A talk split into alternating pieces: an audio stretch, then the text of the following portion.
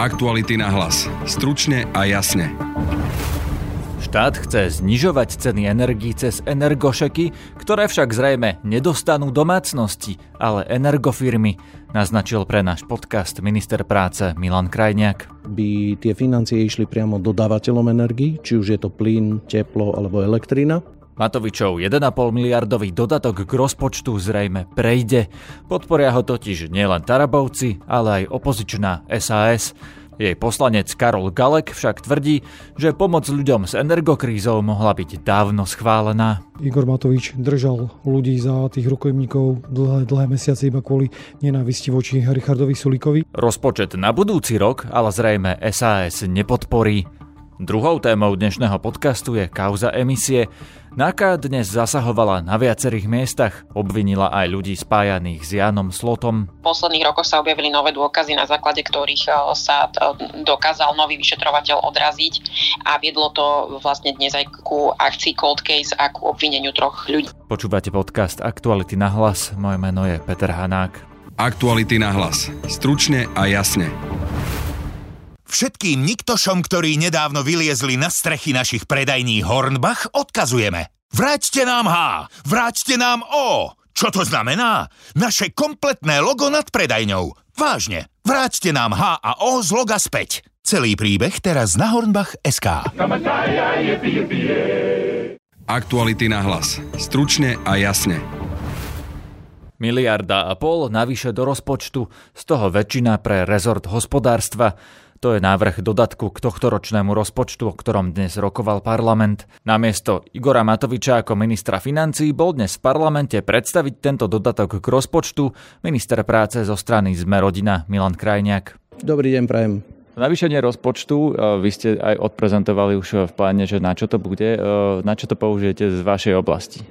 Všetko to použijeme kompletne na pomoc e, dôchodcom, to znamená, to je ten tzv. 14. dôchodok a druhú polovicu použijeme na pomoc domácnostiam v súvislosti s e, vysokými cenami energií, tak aby sme už do konca tohto roka vedeli prijať nejaké opatrenia, ktoré zastabilizujú situáciu rodín slovenských aj na e, vlastne do konca roka, ale aj po začiatku nového roka. Zatiaľ moja predbežná úvaha alebo tie diskusie, ktoré vedieme, je tak, že e, by to mohlo byť najmä na vykompenzovanie cien plynu, ale to je naozaj len technická vec, že či akurát tie peniaze z môjho rozpočtu sa použijú na elektrínu, alebo na plyn, alebo na oboje spolu. Čiže takto to plánujem použiť. Vykompenzovanie nejakými dávkami, alebo o, ako by to mohlo v praxi vyzerať? Skôr si to, áno, skôr si to predstavujem tak, že Ideálne by tá pomoc mohla byť urobená takým spôsobom, že by tie financie išli priamo dodávateľom energii, či už je to plyn, teplo alebo elektrina a štát by im prostredníctvom týchto finančných zdrojov vykompenzoval rozdiel medzi tou zvýhodnenou cenou pre domácnosť a aktuálnou trhovou cenou. Nie je to také zvláštne e, vlastne dávať peniaze tým energofirmám, ktoré aj tak majú vlastne dosť vysoké zisky? Ale my nedávame peniaze, energe, e, peniaze energofirmám, my dávame peniaze domácnostiam, len ide o to, aby si nemusela každá z 2,3 milióna domácností e, uplatňovať nejakú žiadosť a, a dostala potom peniaze, tak radšej to urobíme tak, že o ten, nazvime to energošek, bude povinná každá dodávateľská firma znížiť ceny energii. Čiže na takouto formu uvažujeme iba preto, že je to pre človeka žijúceho v rodinnom dome alebo v byte technicky jednoduchšie, ako keby musel poslať žiadosť a potom si chodiť uplatňovať energošek, tak efektívnejšie je, že keď bude musieť dodávateľská firma tento energošek priamo započítať vo faktúre pre e, túto domácnosť. Tam je potom aj argument, že vlastne týmto spôsobom vláda posiela peniaze napríklad do Ruska, keďže vlastne to je dotovanie tých vysokých cien plynu, ktorý je aj z Ruska. A že či by efektívnejšie nebolo e, v podstate dotovať to, aby sme sa od toho ruského plynu odpojili, napríklad nejakými tepelnými čerpami čerpadlami alebo inými opatreniami e, z tejto oblasti? Vláda presadzuje to, aby boli zastropované ceny plynu a tým pádom zastropo- v celej Európskej únii a tým pádom aj zastropované ceny elektriny, pretože od cien plynu sa odvíjajú potom aj ceny elektriny. A v prípade, že sa e, toto podarí na európskej úrovni presadiť a zatiaľ na to máme dostatočnú väčšinu, sme v tej skupine štátov, ktoré to chcú presadiť, tak potom by sme budúci rok už takéto problémy riešiť nemuseli, lebo tá trhová cena, tzv. spotová elektriny a plynu by išla dole. Dovtedy, ale my nemôžeme nechať e, bez pomoci domácnosti, verejný sektor a firmy na území Slovenska, a preto sme pripravení 1,5 miliardy v tomto roku a 3,5 miliardy v budúcom roku použiť na kompenzácie týchto cien pre každého, kto to bude potrebovať. Úplne posledná otázka. Máme aj vysokú infláciu. Ekonómovia hovoria, že rozdávať peniaze ľuďom v čase vysokej inflácie vlastne tú infláciu ešte posilní, lebo inflácia vlastne vzniká tak, že vlastne je dopyt. Keďže, keď sú vysoké ceny, znižuje sa dopyt, znižuje sa inflácia, vy vlastne rozdáte peniaze ľuďom a posilníte infláciu.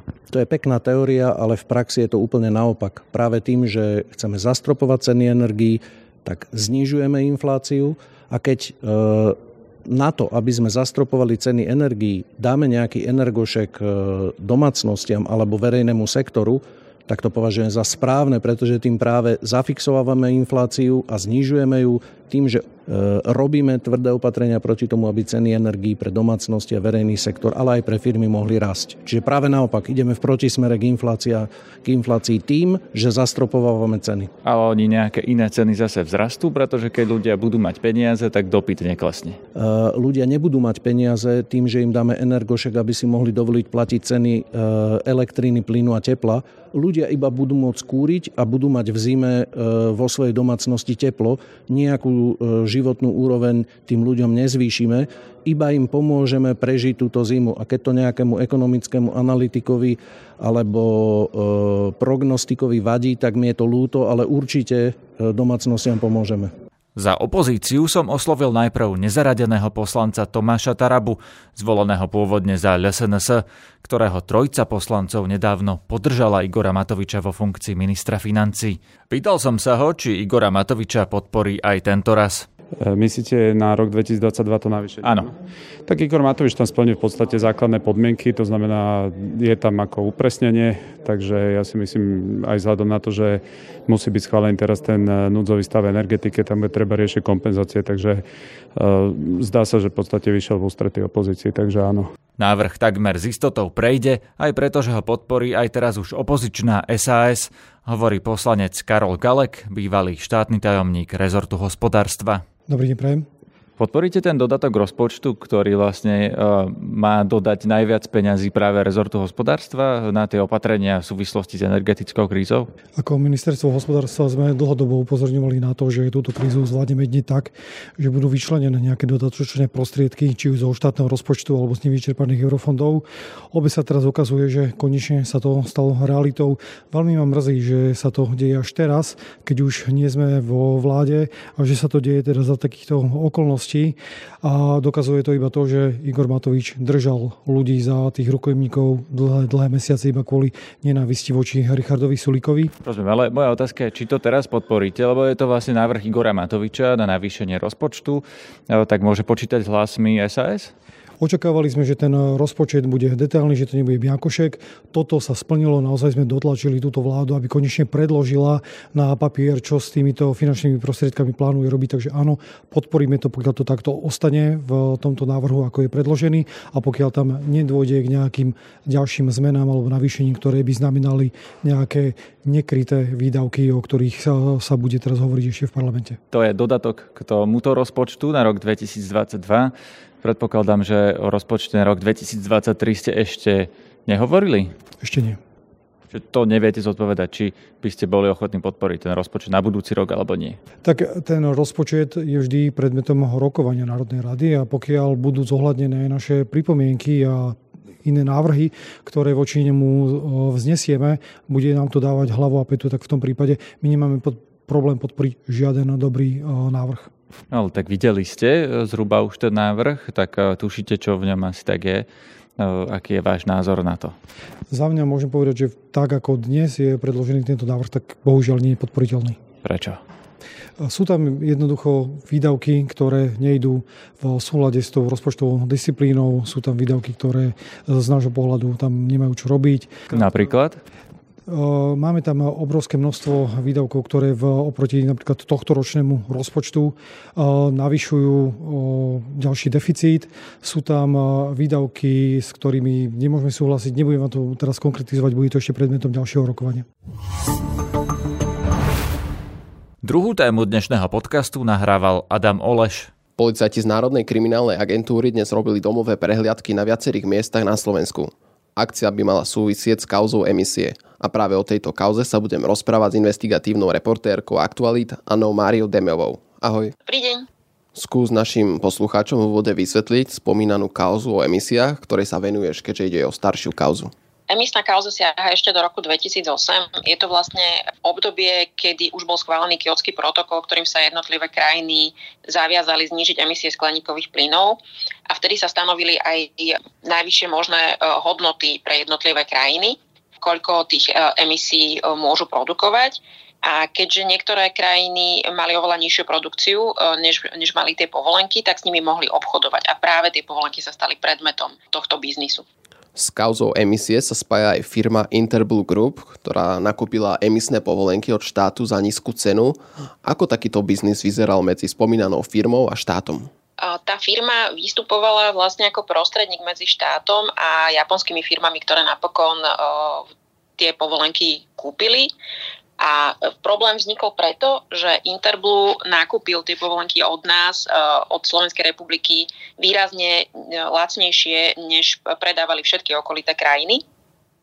Navyše tá firma e, vznikla tesne pred samotným obchodom a bola to garážová firma, kde naozaj tam človek dostával 300 eur mesačne za to, že preberal poštu a zabezpečoval vlastne návonok ako keby fungovanie tej firmy. A potom je tam zaujímavé aj to prepojenie priamo firmy Interblue na predstaviteľov ministerstva, respektíve predstaviteľov Slovenskej národnej strany. Boli tam dvaja projektoví manažery. Jeden bol Rastislav Bilas a druhý bol Norbert Havalec. Norbert Havalec najprv bol poradcom ministra životného prostredia ešte Izáka, a, a riešil s ním práve túto problematiku a neskôr sa stal projektovým manažerom Interblue. Rastislav Bilas sa zase dlhé roky poznal s Janom Slotom a týkali si. Takže ide čisto o kauzy strany SNS, alebo v tom boli namočené aj ďalšie koaličné strany v tej dobe?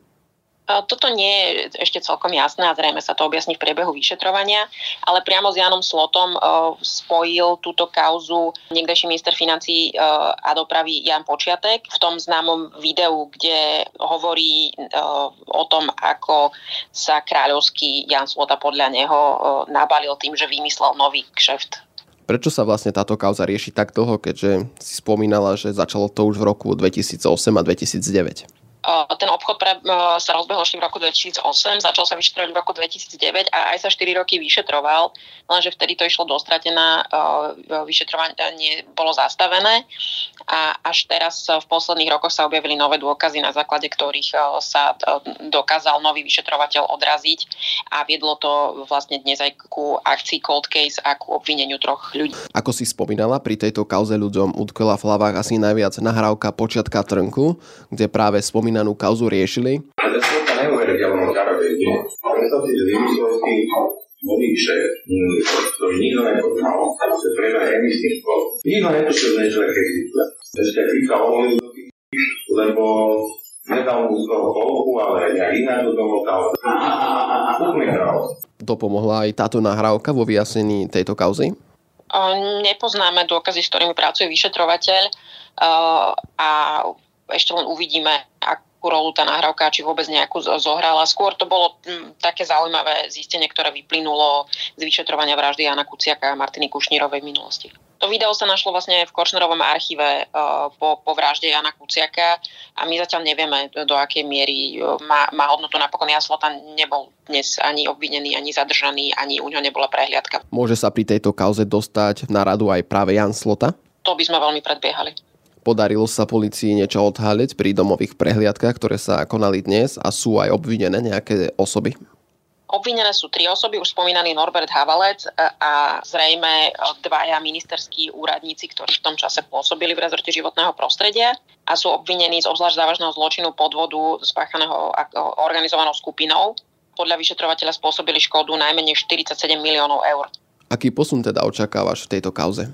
No, neboli zadržaní vzhľadom na to, aká stará je tá kauza. Zrejme budú teraz pokračovať ich e, výsluchy a uvidíme, čo sa bude e, diať ďalej. Nechcem predbiehať. Ďakujem. To bola investigatívna reportérka Aktualit Anna Maria Demeová. Ďakujem, dovidenia. Počúvajte aj naše ďalšie podcasty. Špeciálne upozorňujem na náš nový a zatiaľ jediný spoplatnený podcast, krimiseriál Mafiánsky štát. Tento víkend vyšiel už jeho tretí diel. Tu je ukážka.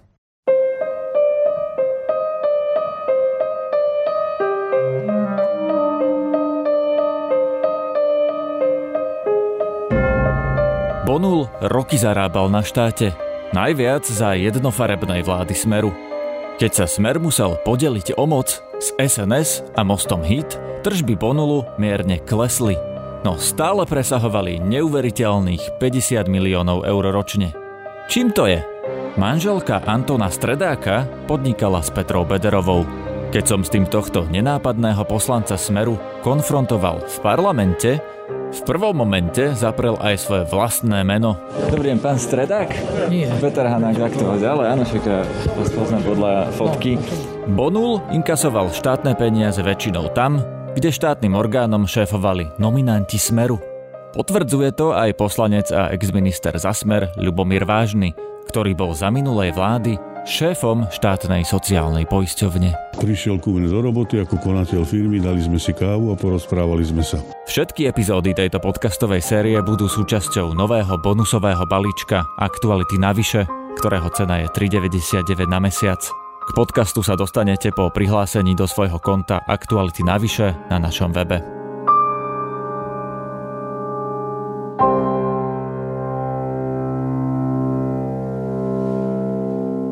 Podcast Mafiánsky štát si môžete vypočuť po registrácii do služby Aktuality navyše. Ak to urobíte teraz za zvýhodnenú cenu 10 centov za prvý mesiac, si budete môcť vypočuť všetky tri doterajšie diely Mafiánskeho štátu. Je to jedinečná príležitosť, lebo tento podcast nenájdete v žiadnej inej podcastovej aplikácii, iba na webe Aktualit pod žltým tlačidlom Aktuality navyše. Okrem Adama Oleša sa na dnešnom podcaste podielala aj Valentína Rybárová. Zdraví vás Peter Hanák. Aktuality na hlas. Stručne a jasne.